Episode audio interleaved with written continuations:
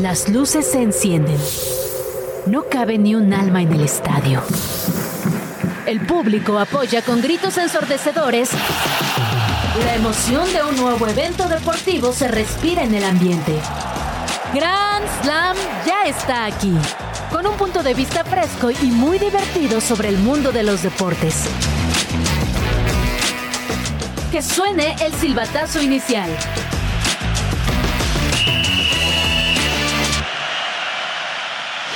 Llegamos a la mitad de semana y en Grand Slam te traemos todo lo que dejó la jornada 4 de la UEFA Champions League. Una nueva versión sobre la novela de Mbappé llega desde España que dice que el Real Madrid no estaría ya interesado en el astro francés.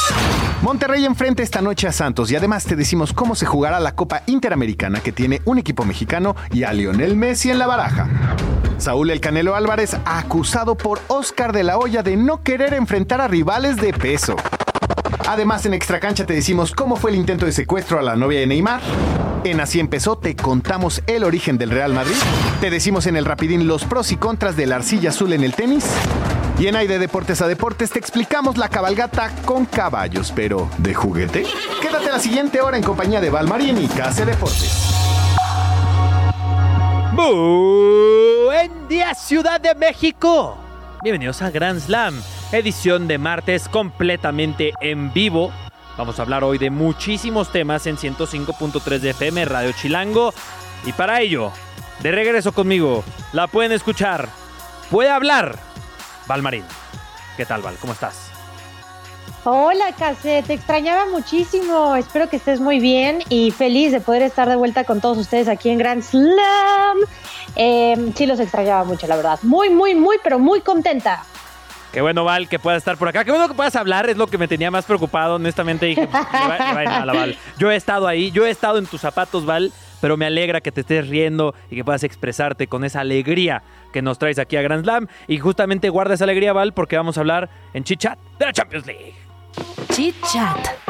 Resultados y noticias sin tanto pancho. Entérate de todo lo que pasa en el mundo deportivo con Chit Chat.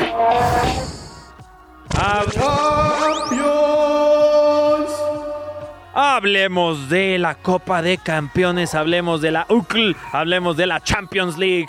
Hoy, un día inolvidable, un día del que tenemos que comenzar hablando del Chucky Lozano.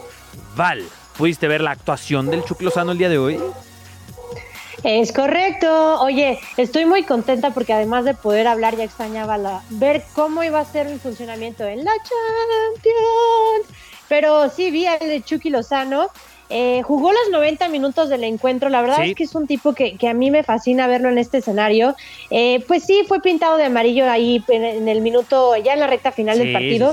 Pero, pero bien por el Chucky, ¿no? Oye, estás diciendo que lo pintaron de amarillo como un poco previendo el futuro de que amarillo América.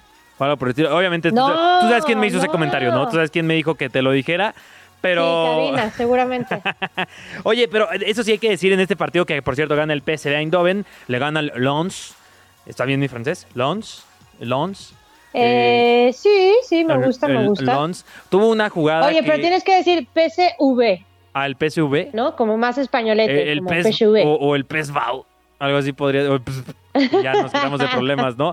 Pero el que no se quitó de problemas fue el Chucky Lozano porque tuvo una jugada en donde sí dices, Chucky, ayúdame a ayudarte, hermano que llega su compañero Johan Bakayoko por la banda de la derecha, solo, solo, solo, y su alma, dásela a Bakayoko, dásela a Bakayoko, y él aplicó la vieja confiable de J.R. Smith que dijo, cuando, cuando estés en duda, tira. Y él tiró desde la media luna y pues si dices, Lozano, bueno, al menos no, no afectó negativamente al, al, PSV, ganaron.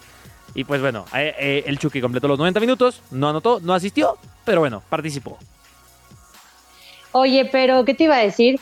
La verdad es que, o sea, me, me, me parece un escenario raro no ver al Chucky anotando.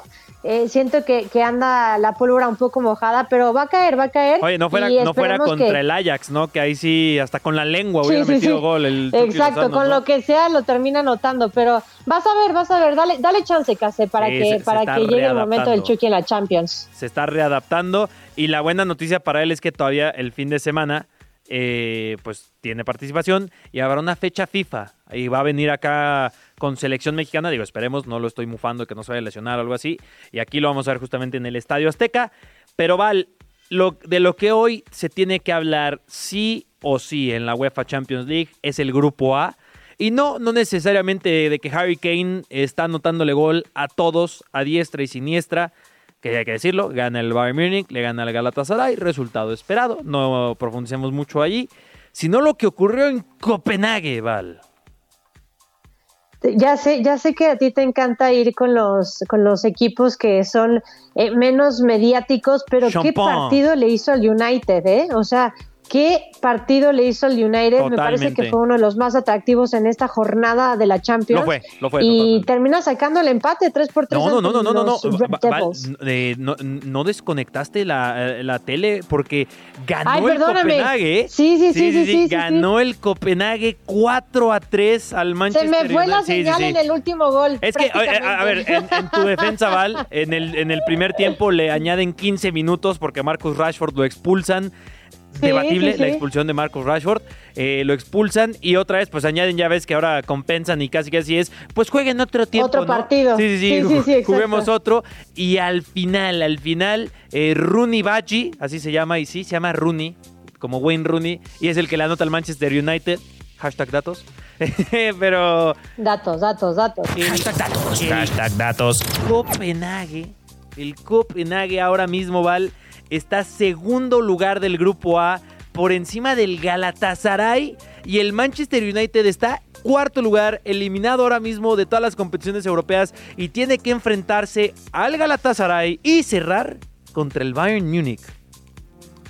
O sea, pierdes de último minuto, además terminas con un hombre menos en la cancha qué complicado escenario para, para el Manchester United. En, en, un grupo me parece que, que, bueno, ya sabemos lo que sucede con el Bayern, 12 eh, unidades, pero después sigue lo del Copenhague, después lo del Galatasaray y luego el United, la verdad, qué cosas, ¿eh? Oye, me quedé, ahorita siento que fui como un meme, ya sabes eso de, sí, quedaron empatados, ¿qué? Y, la, y los ojitos así abiertos, este, de que se, te robaron el último gol del último minuto, pero no, la verdad es que para mí fue una de las sorpresas más importantes, ¿eh? Ay, gracias, cabina, los quiero. Sí, sí, sí. me están sonriendo que sí fui yo, fui yo. Eh, aquí lo que tenemos que discutir, y porque este es el clip que yo propuse para la gente que está ahí en redes sociales, vayan a seguirnos en Instagram. Clipiable, clipiable, clipiable. Clipiable. Eh, síganos en Instagram, por favor, le estamos haciendo todos estos clipsitos y para que compartan con sus amigos. Eso nos ayuda muchísimo para seguirles trayendo mucho mejor contenido, mucho más contenido. Y aquí la pregunta, Val lo que todos los aficionados del Manchester United se están rompiendo las cabezas los unos a los otros. Le llegó el momento a Eric Ten Hag, ya es, ahí nos vemos, pelonchas.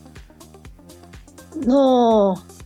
¿Qué dices? No. Todavía no. Yo, le daría un, no, yo le daría un poquito más de tiempo, esperar ya que cerrara la fase de grupos. O tú sí ya de plano vámonos. A mí cada vez me está costando más defender a Eric Ten Hag porque lo de hoy, el planteamiento tras la expulsión deja mucho que desear. También, por supuesto, los jugadores de repente parece que ninguno de ellos trae la urgencia de ganar. Están jugando contra el Copenhague, estás obligado a ganar. Sí tienes un hombre menos, pero también el tema de que sacas a tu delantero cuando tienes que ir a por el triunfo, cuando tienes que ir a asegurar esos dos puntos. Solamente en la misma semana que Ange Postecoglu nos demostró cómo jugar con un hombre menos contra el Chelsea, aunque perdió 4-1 y acá pues pierdes 4-3. No sirvió de mucho más.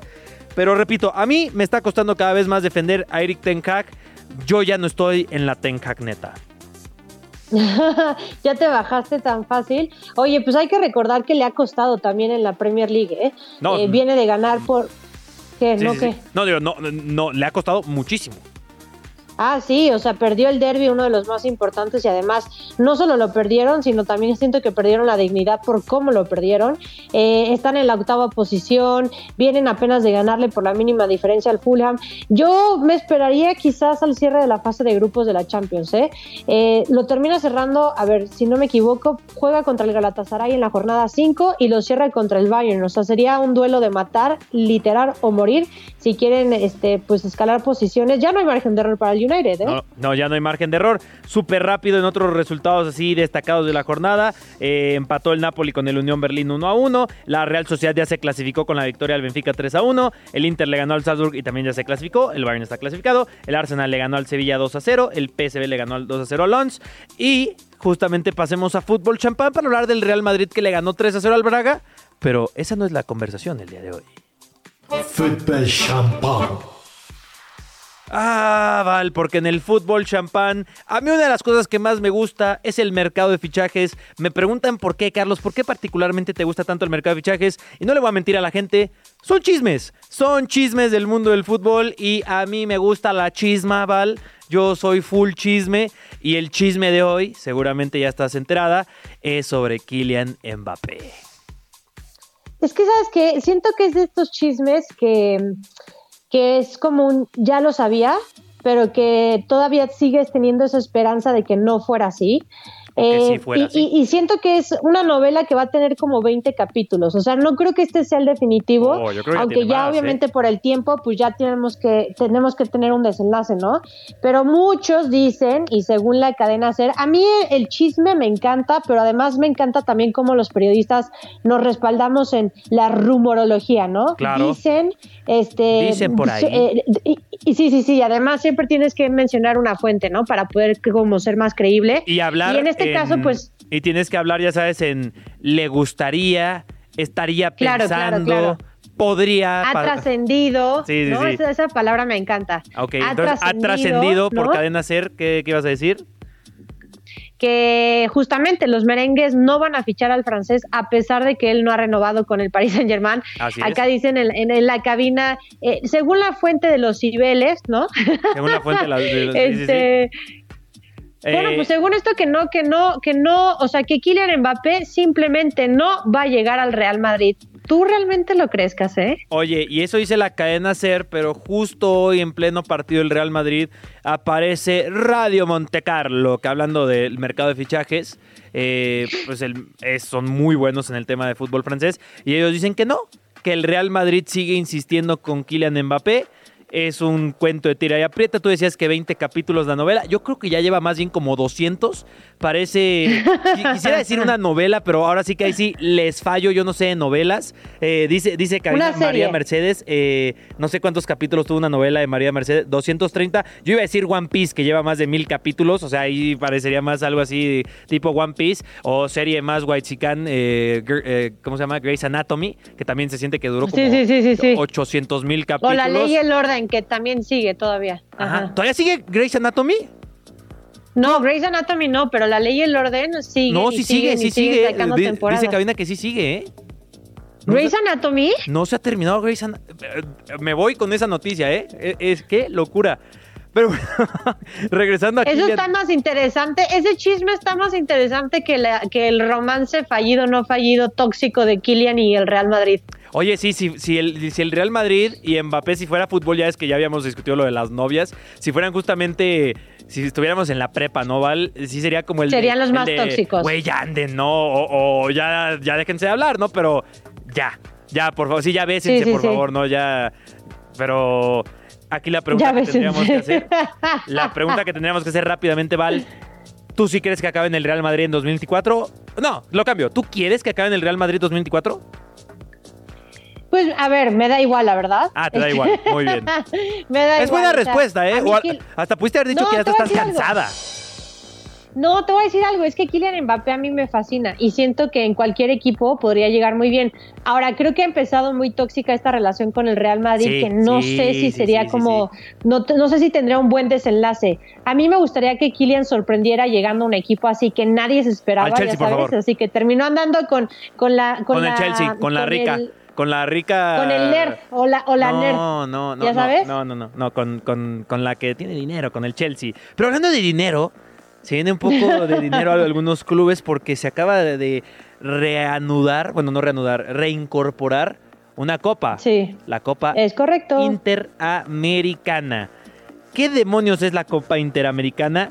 Para los que no lo sepan, porque la noticia es que regresa en el año 2024 y es un torneo que va a tener partidazos alto calibre con equipos como el Fluminense, flamante campeón de la Copa Libertadores, la U de Chile, me apuntó un amigo, el Inter Miami, el flamante campeón de la League's Cup. Y por supuesto, de todos los equipos del fútbol mexicano que podríamos haber planteado y propuesto, el León. ¿Cómo? No seas así tan grosero.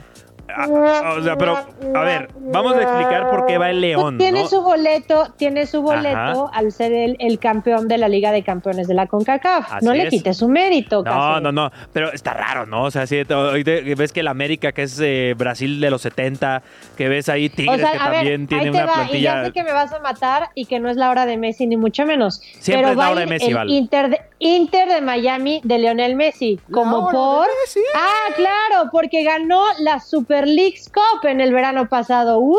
El mejor torneo de la región. Se dice, no pasa nada, es, es un datazo. ¿Quién te conoce Copa Libertadores? Pero solo le compite a la Liga MX. Hablemos de la Liga MX.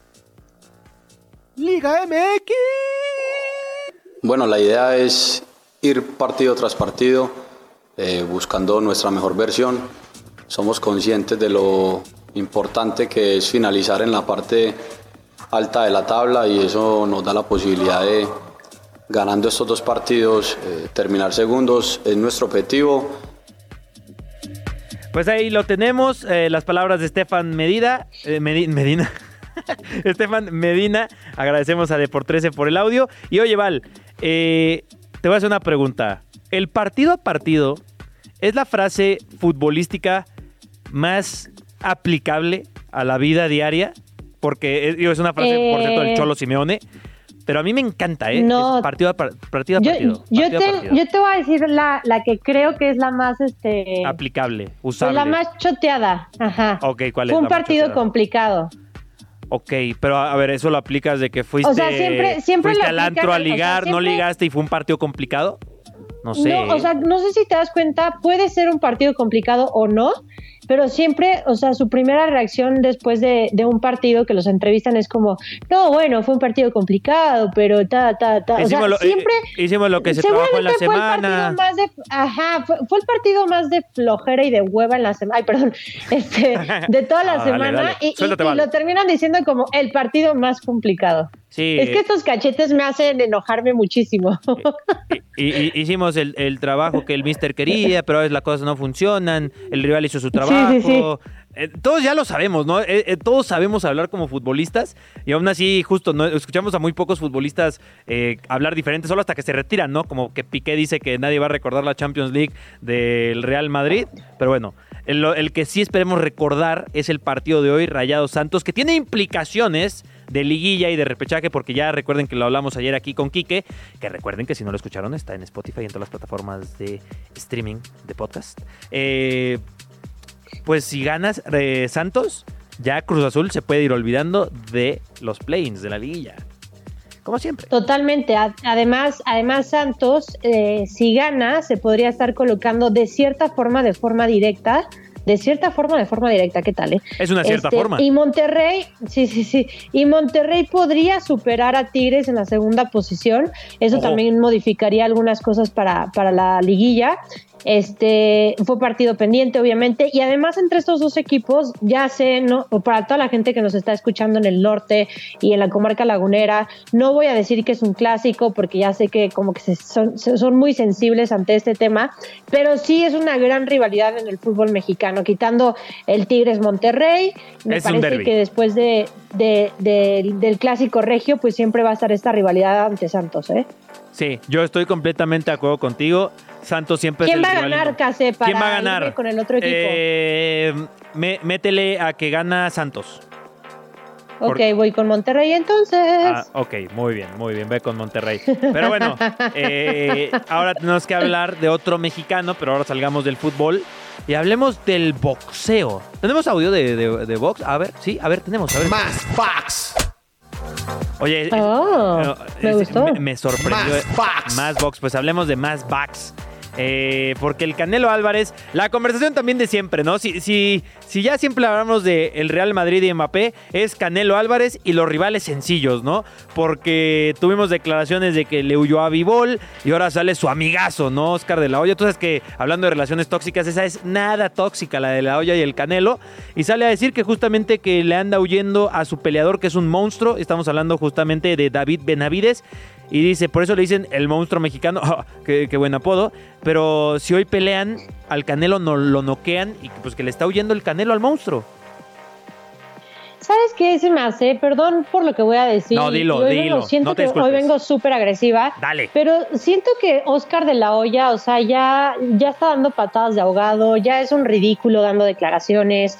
O sea, sabemos obviamente que hubo un momento que pues, se manejaba y era Team Canelo, eh, Oscar de la Hoya, pero ahora pues Sí, ya toda, toda la función ¿no? La ve desde fuera, entonces pues si, si puedo encontrar algo para poder tirarle al Canelo, lo va a hacer y es este tipo de cosas. A Claro. ver, no está muy al- alejado de la realidad con la situación de Benavides, pero me parece que también Saúl Canelo Álvarez tiene todo el derecho a decidir contra quién va a pelear y contra quién no. Pues es el campeón. Este, al final de cuentas, ¿no? O sea, eh, fue acusado de evitar una revancha con Bivol, lo cual a mí, pues, la, la verdad es que, o por lo menos así lo manifestó el, el, el manager del boxeador ruso. A mí me hubiera encantado ver esa pelea, pero pues yo siento que ahorita Canelo ya puede hacer lo que se le antoje y decidir contra quién va a pelear, o sea, y, Pues y tener manejo de, de, pues, de su carrera profesional, ¿no? O sea, si son costales o no, desde el tercer boxeador al que enfrentó, pues han sido costales, o sea, ya ahorita, pues, que lo digan entonces con, con respaldo, ¿no? Eh, yo estoy esperando, honestamente, estoy en tu línea, Val, y yo prefiero verlo pelear contra o McGregor o contra uno de los hermanos Paul, con cualquiera de los dos. Que sí, van a decir otros costales, pues sí, pero me, me- parece más entretenido y más divertido que contra Vivol o que contra el monstruo Benavides. Vengan a mí, puristas del boxeo, los estoy esperando, pero es un facto. Yo prefiero el entretenimiento y espectáculo que nos podrían dar cualquiera de esas tres peleas a que a uno de ellos, y ya después de que esté divertido y tal, a ver si es cierto y a ver si el monstruo Benavides puede siquiera tocar al Canelo Álvarez. Soné, muy pro Canelo y nunca he sido realmente pro Canelo, pero es que sí, a mí también, yo también algo agresivo con este tipo de Eres, eres de- de Canelo, eres como era cuando lo tenías que. Siempre se me va la palabra. Cuando quieres ver a alguien perder o, o que ¿Su le pase algo. Bueno, esa es la ¿Hate watchar? Ah, ah, o sea, que, que yo hate watcheo las peleas del Canelo. Se me hace que sí, fíjate. No, fíjate que las del Canelo sí, o sea, a mí me gusta el box, yo practicaba box y, y yo sigo al con el Canelo hay mucho hate. No, no entiendo por qué, pero bueno, Pues ahí está, ahí está Oscar de la Hoya eh, con el hate watcheo, que seguramente le tira, le tira, le tira, pero pues como ya no es Team Canelo o ya no es parte de del, equipo de Canelo, pues anda medio toxicón. Este, ya para cerrar esto del tema de Canelo, tiene marca de 62-2, tiene 33 años de edad. Costal o no costal, yo invito a toda la gente a que se suba un cuadrilátero, casi tú ya lo has hecho, y, y simplemente reciban un golpe. O con eso, o sea, Sí. es una locura que, que te, te atrevas a decir que es un costalazo cuando de verdad es una de las disciplinas más fuertes e impactantes que hay. Así que bueno, bien por el Canelo y que pelee contra quien quiera. Si Mayweather lo hizo con McGregor, que él haga lo que se le antoje. Oye, quizás el Canelo podría ser para de la olla muy rápido esquivando a sus rivales, pero son más rápidas nuestras notas rápidas. Después de pedir que los premios de los atletas mexicanos en Panamericanos fueran destinados a la reconstrucción de Acapulco, la titular de la CONADE, Ana Guevara, se incluyó en el éxito de Santiago 2023 al comentar que se ganó un tercer lugar, además de destacar que con pocos recursos se puede lograr mucho. Honduras anunció su convocatoria de cara a los partidos en contra de México para los Juegos del 17 y del 21 de noviembre y que brindan al ganador de la serie un lugar en la Copa América de 2024. El equipo dirigido por Reinaldo Rueda contará con 15 jugadores que militan fuera de la liga local, en su mayoría participan en la MLS.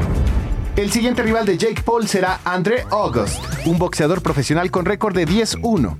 El combate se realizará el 15 de diciembre en Orlando, Florida. La pelea se disputará en peso crucero y está pactada a 8 asaltos. Los equipos de la NBA, Orlando Magic y Atlanta Hawks, reconocieron esta mañana la duela en la Arena Ciudad de México de cara al partido que se realizará en la capital chilanga. Los precios oscilan entre los 660 pesos y los 13 mil pesos en primera fila. El juego se jugará mañana temprano en punto de las 8.30 de la noche, tiempo del centro de la Ciudad de México. ¿Listos para continuar? A este encuentro todavía le queda mucha historia. Así empezó. Porque para saber a dónde vamos hay que entender de dónde venimos. Así empezó la historia de tus equipos favoritos. Historia que tú hiciste, historia por hacer. Por De fondo suena el himno del Real Madrid. Que quiero aclarar, número uno, yo no le voy al Real Madrid antes de que empiecen. Yo lo estoy viendo en mi comunidad que siempre dicen que soy del Madrid o del Barcelona. Pero ya hemos hablado aquí, himno de la Champions, God. Himno de la F1, God. El himno del Real Madrid, sobre todo cuando suena el coro, es increíble. Y cuando lo escuchas en vivo, es una locura. Pero viene con un peso histórico muy importante y justamente hoy, en Así empezó, vamos a hablarles un poco de esa historia del Real Madrid, ¿no, Val? Adelante. Pues muy bien, hoy como ya les dije vamos a hablar del equipo que se fundó el 6 de marzo de 1902. Madre mía, cada vez me... ¿Qué? Me, me pone los pie- la piel de gallina el pensar que estos equipos son ya tan viejos, ¿no? O sea, es increíble. Yo recordaba que no hace mucho tiempo los veía, digo que no está tampoco tan- tanto, tanto tiempo, pero decía, nada, pues no son más de 100 años, ¿no? Y de repente ya son más de 100 años, eh, prácticamente todos y cada uno de ellos en la élite, menos del Mazatlán y de los Cholos, ¿no? Pero el Real Madrid sí que se fundó en 1902 como el Madrid Football Club, como siempre que hay una historia pues ligada al fútbol inglés, hay que decirlo así, y jugaban en el estadio O'Donnell en 1912 y ya después eh, se le añadió el título de Real en 1920 por Alfonso, ¿cómo se dice? ¿Treceavo? Alfonso, ¿sí, treceavo? ¿Está bien dicho? O, bueno, Alfonso XIII, más fácil, ¿no? Puede ser. Ah, bueno, Poncho 13, ¿no? Eh, ¿será, se- ¿Será algo de calle 13? No, perdón, tenía que hacer, tenía que hacer el comentario. Cuac, cuac, cuac, cuac. Bueno, tenía, eh, eh, a mí me dio risa en mi cabeza. Gracias. Cada vez me estoy haciendo yo más en señor en mis chistes, y ya me lo llevan, ya llevan diciendo hace rato. Eh, ah, es a los 30 cuando Eso, ya- eso te pasa, eso te pasa por juntarte con nosotros. Puede ser, ¿eh? También ya desde en otras transmisiones sí he estado tirando cada comentario, cada chiste de papá, que sí ya nomás me falta usar bermudas aquí al trabajo, ¿no? Pero, y con calcetines. Pero bueno, después este, aparece un tal Santiago Bernabéu, Val, que fue primero jugador y después presidente. Y por supuesto, pues pasa a la historia del club. Santiago Bernabéu es un visionario dentro y fuera de la cancha. Él, por ejemplo, en 1952 organizó para conmemorar el 50 aniversario del club un torneo contra Millonarios, equipo colombiano, que también ahí pues ya re- hablaremos del cuadro millonario aquí dentro de no mucho tiempo. Y ya después, por ejemplo, en los 80 comienza épocas doradas. Bueno, que también hay que hablar de Di Stefano, de Puskas. Pero luego en los 80 aparece la quinta del buitre, como por supuesto por Butragueño, que le da el nombre a esta quinteta, con Michel, Martín, eh, Martín Vázquez, Sánchez Pedraza y más nombres, ¿no? Y es Hugo Sánchez. Oye, y después, ¿qué te parece los Galácticos ya con la llegada de Florentino Pérez? Que ahora que estoy viendo eso, creo que sería un gran momento para nuestras recomendaciones del viernes. Eh, trajo consigo O sea, gran momento para recomendaciones del viernes en miércoles. O sea, me refiero a que ahorita, justo por esto, ya sé que les voy a recomendar el viernes. Eh, sobre todo por los movimientos y cómo se manejaba el mercado ya en esa época. Eh, se presentó a Figo, en el año siguiente aterrizó Zidane, después Ronaldo, después Beckham, después Michael Owen. Bueno, ya después fue una locura eh, los, fichajes, los fichajes del Real Madrid.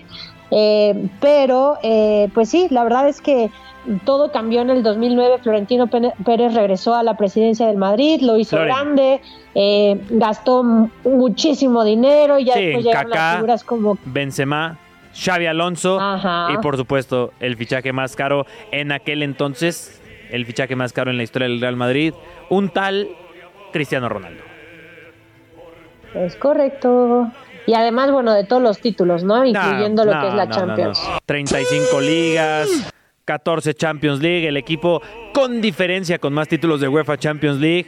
Eh, lo han ganado locura. absolutamente todo. Solo les falta la Liga MX o algo así, ¿no? Ya para que el Real Madrid de verdad sea incuestionablemente el más grande del mundo, del, del planeta.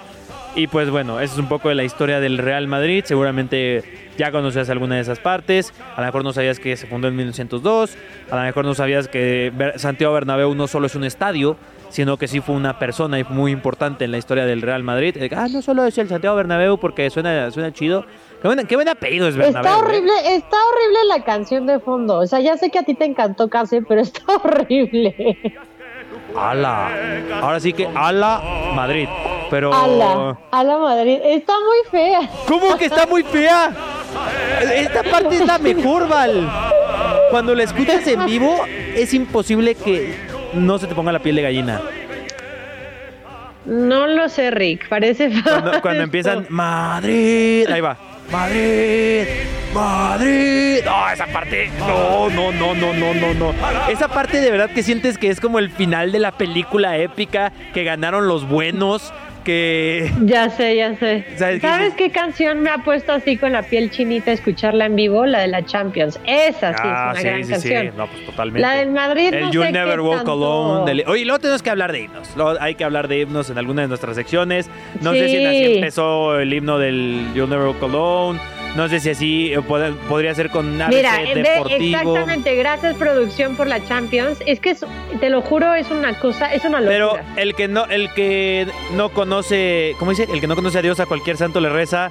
El himno de la Liga MX.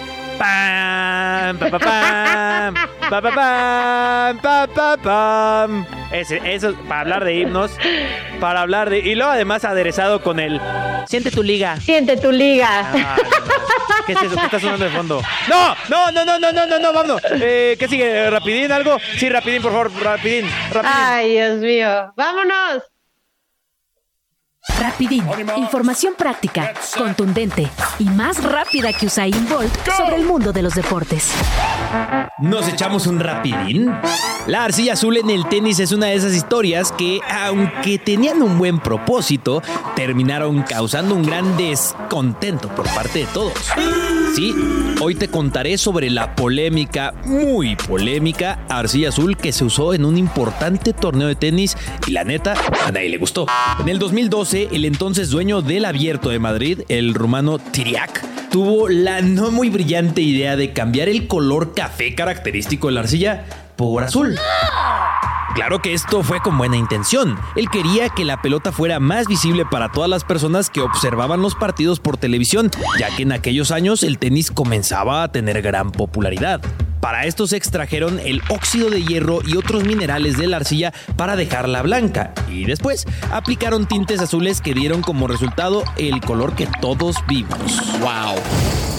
Lo malo es que por culpa de la lluvia, sumada a una ola de calor, el material se puso demasiado duro, provocando que la cancha fuera más rápida y poniendo incluso en riesgo la salud de las y los jugadores al resultar más resbaladiza. Estrellas de la talla de Rafael Nadal, Roger Federer y Novak Djokovic se pronunciaron en contra de la arcilla azul y solo un año después la Asociación de Tenistas Profesionales decidió prohibir el uso de este tipo de arcilla en los torneos del ATP World Tour. Ahí lo tienes. ¿Te gustó el rapidín de hoy? Pronto nos echamos otro. Pues ahí está la historia de la arcilla azul. Seguramente más de alguno de ustedes recordará que en algún momento la vieron. No confundir, por favor, con el Laycott azul, porque, a ver, eso sí se utiliza en distintos lados, solamente por mencionar el US Open. Pero si no, aquí sí que haya sido arcilla azul. Está, está raro, pero es buena intención, ¿no? Porque no sé si te ha pasado, Val, sea en vivo o en la televisión, sí se vuelve un poco difícil distinguir la pelota, ¿no? Totalmente. Y luego, digo, no en. Va a sonar muy sangrón ni mucho menos, pero también la iluminación tiene que ver muchísimo. Ah, claro. Eh, la intención era buena, eh, sobre todo por, por lo que, o sea, como que los que no tenemos buena vista, por así decirlo. Luego, la rapidez con la que se le puede llegar a pegar a la pelota también es una cosa increíble. Entonces, Sí. me parece que la intención era muy, pero muy buena. Eh, pero bueno, al final de cuenta, este, pues hubo tenistas que ya lo escuchábamos, pues no fueron muy, este, yo diría No les pacientes, gustó. porque, ajá, no les gustó, pero yo creo que era más un tema de paciencia y entender la Uy, razón. no sé, bueno, ya escuchaste Quizás el resultado ya ¿eh? no fue lo que les funcionaba, pero, pero creo que pudieron haber sido quizás un poco más empáticos Oye. con la intención de por la que fuera así, ¿no? Ellos cambiaron de una u otra forma como la imagen clásica que te imaginas de alguien jugando tenis. Pero ¿cómo sería esto en otros deportes? O sea, ¿te imaginas jugar fútbol en lugar de que fuera verde, que fuera, no sé, morada la cancha? Eh, que luego eso ¿crees que le pasa, eso, pasa en el Ultimate Team, eh, que ya las porterías las ponen de muchos colores y así, pero le afectaría a los jugadores pues yo creo que sí, ¿no? O sea, a ver, es que el verde no, no es especialmente agresivo a la vista y no el verde de un pasto. Pero es que hace sentido, ¿no? Tú sabes que, por ejemplo, no en la NFL, pero en otras ligas, sobre todo y en otro como variantes del fútbol americano, tú sabes que sí juegan con canchas de otros colores y luego solamente Sí, también sí, te pones a pensar en la NBA y luego la NBA pues ya también las duelas ya no ya no es el- la madera clásica, ¿no? Ya es pintadas de Claro. mil y un colores. Y, a lo que va mi pregunta es que yo creo que no está muy descabellado pensar que cada vez más deportes empiecen a decir, oye, y si entre la- una de las muchas cosas que hagamos para cambiar es eh, el color, de que sea más atractivo, que sea más llamativo o que sea al menos cambiante para que, no sé, no sé si no crees que si va por ahí. Puede ser, o sea, a ver, ya empezamos con la tecnología. eh, me parece que es quizás como una rama, ¿no? De, de las modificaciones que Sí. pudiéramos encontrar en cualquier deporte. No me parecería tan grave. A ver, ca- o sea, ¿cuántas veces no se jugó o muchos jugadores arrancaron en el barrio? O sea, ahí ni siquiera Ah, te sí. importaba si había pasto o era verde o era sintético. Sí, Este, para empezar no había pues, pasto, por- ¿no? Exacto, eran piedritas y este lodo. Sí, si no había ni balones, de- era, de con, era superficies, con el frutzi o con la mochila de uno de los amigos. Normalmente era mi mochila. Eh, Exacto, entonces si querías jugar el deporte que te apasiona, pues me parece que el escenario es el, el- el- lo que menos importa, ¿no? Eh, pero bueno, ya hablando a un nivel profesional, yo no creo que haya tanto, o sea, como que, a ver, el deporte blanco empezó siendo en todos los torneos internacionales jugándolo con, con indumentaria blanca, Sí. hasta que se empezó a cambiar y empezaron a, a sacar colores súper, Sí, sí, sí. este, fif- eh, ¿cómo son? Fifis, colores, ¿Fifís? este... no, fosfo. Pues ¿Será no sé, o sea, Fosfo, ajá, Fosfo, perdón, Fosfo, o sea, Serena Williams, todos empezaron a cambiar el modo de- del deporte. Sí. Yo creo que el, el el cambio de color de las pistas o de las canchas, pues en algún momento quizás lo veamos por un momento especial o porque de verdad quieren innovar de cierta forma y no saben cómo hacerlo y va a ser por ahí. Pero pues tampoco le veo como tanto problema. No sé. Eso ya ¿Quién- después. No soy Rafael Nadal para estar tuiteando al respecto. Eso a, la- eso a lo mejor lo podría yo proponer de una u otra forma para una de nuestras secciones que es cambiando las reglas, pero justo sigue otra de nuestras secciones que también habla un poco de estas como cosas extrañas en el deporte y se llama Hay de deportes a deportes. Hay de deportes a deportes. Esa idea que tienes para una nueva disciplina y crees que es demasiado alocada, podría funcionar. ¿No nos crees? Checa aquí las más raras del mundo. Deportes a deportes. Y hoy te cuento de uno que de plano no vas a creer que exista. Si de pequeño tenías un caballo de madera con el que salías a galopar, tal vez sea un buen momento de desempolvarlo, porque con el Hobby Horse podrías volverte una estrella a nivel internacional o algo así. El hobby horse es una disciplina que está tomando mucha fuerza en Finlandia. Y sí, consiste en recorrer una pista, muchas veces con obstáculos incluidos, a bordo de un caballo de juguete. ¿Crees que nadie lo practica? Pues agárrate. Se calcula que en Finlandia existen cerca de 10.000 jóvenes entusiastas del hobby horse. Wow. Y, como muestra, los múltiples eventos que se llevan a cabo y reúnen a un aproximado de 200 participantes. Las competiciones imitan a las pruebas hípicas tradicionales, por lo que es común ver cosas como doma o salto. En estas últimas, la altura de los obstáculos es de 50 centímetros. Quienes practican el hobby horse aseguran que es una excelente manera para ponerse en forma y de paso volver a sentirse como niños jugando con sus amigos. También hay quienes aseguran que es una terapia más que perfecta para salir de la rutina. De hecho, si buscas en internet el video de alguna competición, seguramente te sorprenderá la seriedad con la que se toma el asunto. Los participantes deben tomar clases con un costo de 15 euros cada una y además el precio de los caballos de madera rondan los 200 euros porque son fabricados a mano.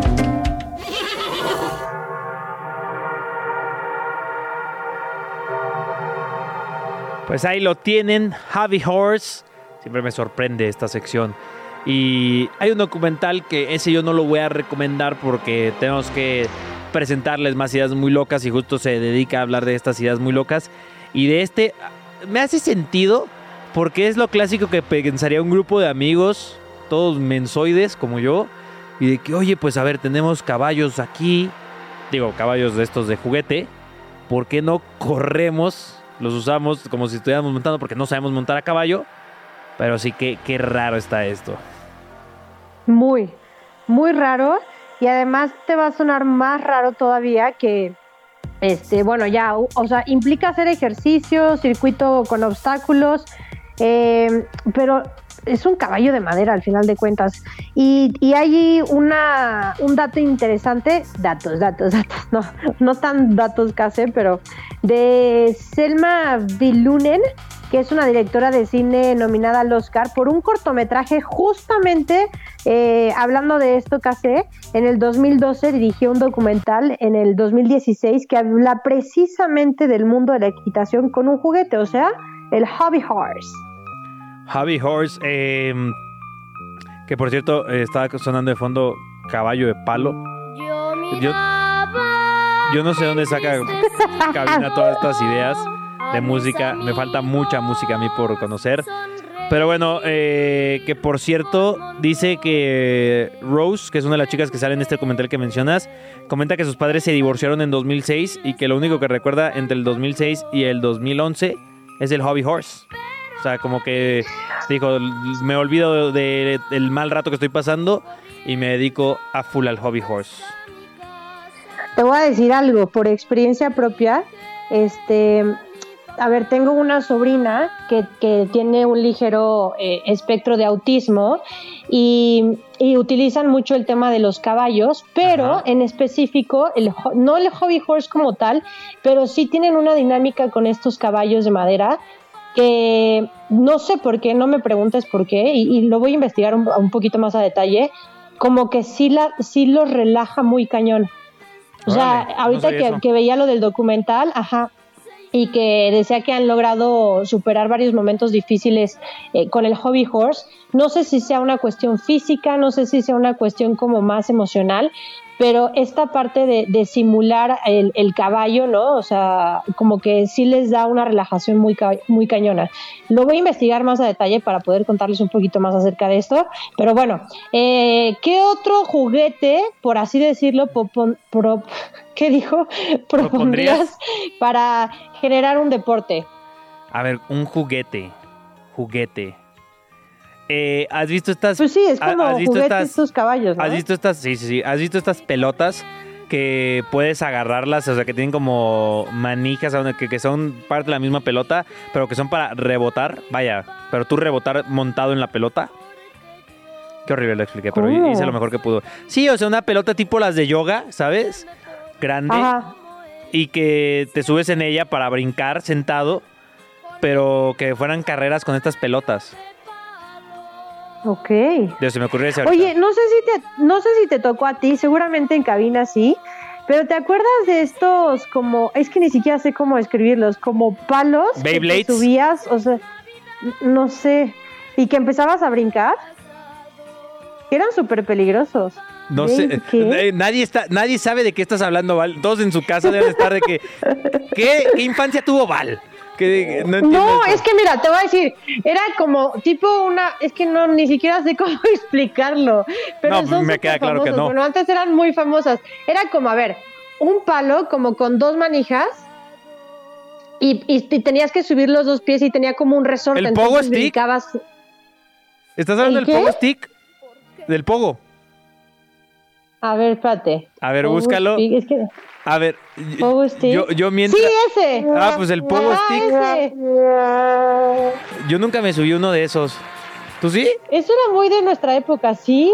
Y era súper peligroso, te podrías dar unos Oye, ¿sabes impresionantes. qué sí debería ser un deporte? Y lo propongo para el siguiente ahí de deportes a deportes, porque sé, sé que hay competiciones, los Beyblades. Eso sí, qué god eran los Beyblades. ¿Alguna vez jugaste con Beyblades, Val?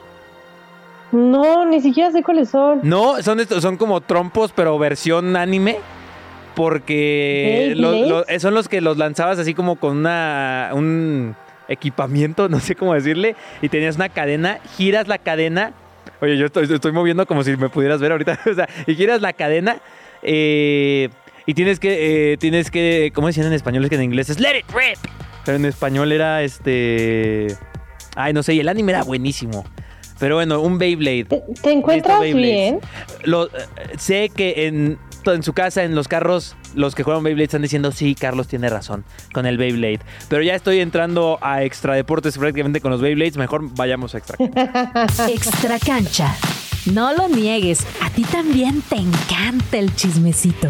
Conoce lo que pasa en la vida de tus atletas favoritos con Extra cancha. Pues, malas noticias.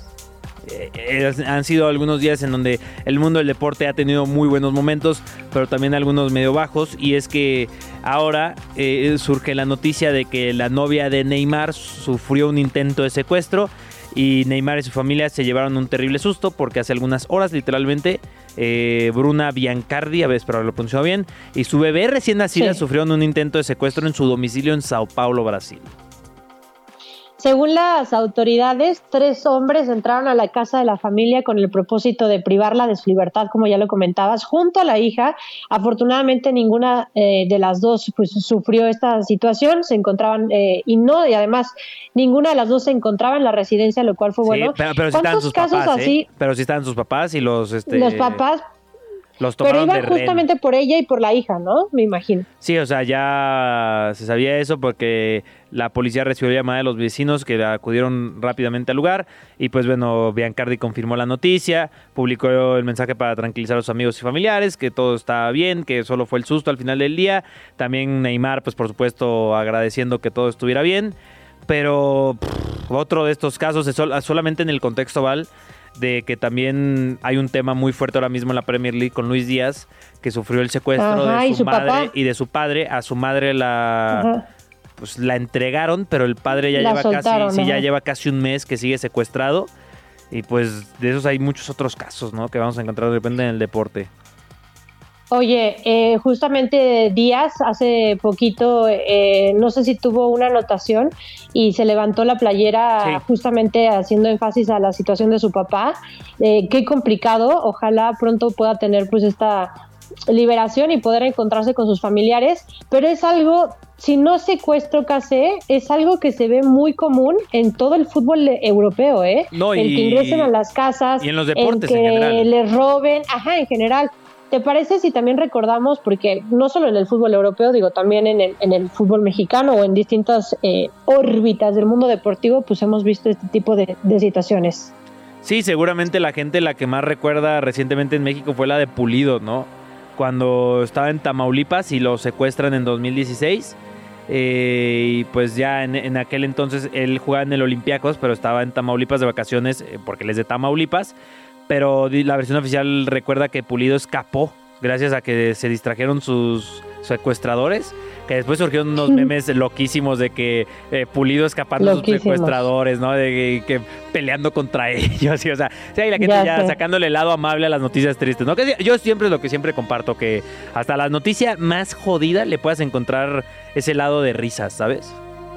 Totalmente. Yo sí me acuerdo muchísimo la de Rubén Omar Romano. Ah, claro. El director argentino fue víctima del secuestro, saliendo justamente las eh, instalaciones de la Noria de Cruz Azul. Este, esto fue en el 2005. Mm, Dos meses eh, aproximadamente eh, el estratega fue localizado y sus captores fueron detenidos, pero fue justo saliendo del entrenamiento de, de la máquina afuera de las instalaciones de la Noria. Fue todo un caos, yo me acuerdo perfecto de ese caso Sí. este y bueno de las investigaciones y todo fue algo que llamó muchísimo la atención Yo recuerdo, digo, este ya no es así como tema de secuestro, pero hablando así como de situaciones de delincuencia. A- hace poquito Di María eh, se metieron a su casa y lo, lo lastimaron y no pudo jugar una semana porque le, le hicieron una cortada en la mano, pero se metieron a la casa de Di María y ahí pues le... Porque la, la de las casas es lo más común, ¿eh? También recuerdo que hace poquito Julian Draxler lo... ajá Sí, también tuvo un tema de estos, Julian Draxler. Neymar creo que ya había sufrido esto antes, ¿eh? No, no intento de secuestro, pero creo, creo que también ya se han metido a la casa de Neymar. Eh, pero también, bueno, ya otros casos mm, un poquito más locales y uno muy lejano, pues Di Stefano, también este... eh, las Fuerzas Armadas de la Liberación Nacional, FALN, en aquel de, de Venezuela, lo capturaron durante 70 horas. Y aquí luego también el Canelo Angulo, ¿no? También creo que le volaron su camioneta. Es otro caso que sí que recuerdo. Oye, ahorita hablando de, de secuestros, es que me emociona muchísimo. Ya sé que es miércoles, que todavía falta dos días casi y que ya estamos llegando a la recta final. Pero te voy a ir adelantando lo del viernes, porque Ah, además ok. justo tocamos el Oh, tema. Vale, empieza por ¿Qué ahí, por favor. ¿Cómo es que ¿Por dices, hablando de secuestros, me emociona muchísimo de... me- No, o comienza, sea, a- me- emociona muchísimo recomendar. Ah, ah. No, no, eh, no, eh, otro audio y más pongan el de la, eh, una sirena de policía, ¿no? De que ahorita- No, acuérdate, acuérdate que mis cachetes no me dejan pensar bien, o sea, te... Ok, ok. Te, te- te- doy ese, te doy ese pase, Val, ok, pero ¿qué ibas a decir? Sí, sigue, Bueno, hablando de secuestros, tú recordarás de René Higuita que se vio involucrado en un secuestro. Sí. Bueno, ese documental lo terminé de ver ayer. Bueno, es una película y se las voy a recomendar el viernes porque está Rápido, Val, que espectacular y te va a fascinar. Así que ahí se las voy a dejar votando, pero el viernes nos vamos a ver para darles la recomendación. Justo decía eso, Val, porque ya estamos llegando al final de este programa. Gracias por hacer el esfuerzo que con todo y esos cachetes que Ay, mencionas los quiero. estás aquí. No- nosotros te Mis queremos. cachetes y yo los queremos. ¿Ya subiste alguna historia o algo así para que mandemos a la gente a que eh, confirmen si hay cachetes o no? Porque luego el clásico, No, ¿no? no, de... no, no lo vas a subir eso. No he, no he subido nada, pero se los voy a subir. A ver si al ratito les mando una foto. Realmente sí soy cachetes marín. Ok, Cachetes Marín, eh, Kiko Marín, perfecto. Pero bueno, para escuchar a Val, más días, por supuesto, y a mí, un servidor, y a toda la cabina y a todo el equipo de Grand Slam, ya saben que nos encuentran en 105.3 de FM Radio Chilango. Muchísimas gracias por escucharnos en esta edición de Mimi Miércoles. Ya saben que también estamos en radio.chilango.com. Hice una referencia ahí, creo que la captó, la captó cabina, la captó cabina muy bien. Eh, y por supuesto en Instagram, Radio Chilango eh, y también el de Grand Slam Radio MX. Nos escuchamos mañana. Muchísimas gracias. Misma hora, mismo lugar. Hasta la próxima. El árbitro mira su reloj y... ¡Se acabó! El Grand Slam de hoy ha llegado a su fin. Pero esto solo fue una jornada. La temporada es larga y muy pronto estaremos de regreso con toda la info que necesitas conocer sobre el universo deportivo.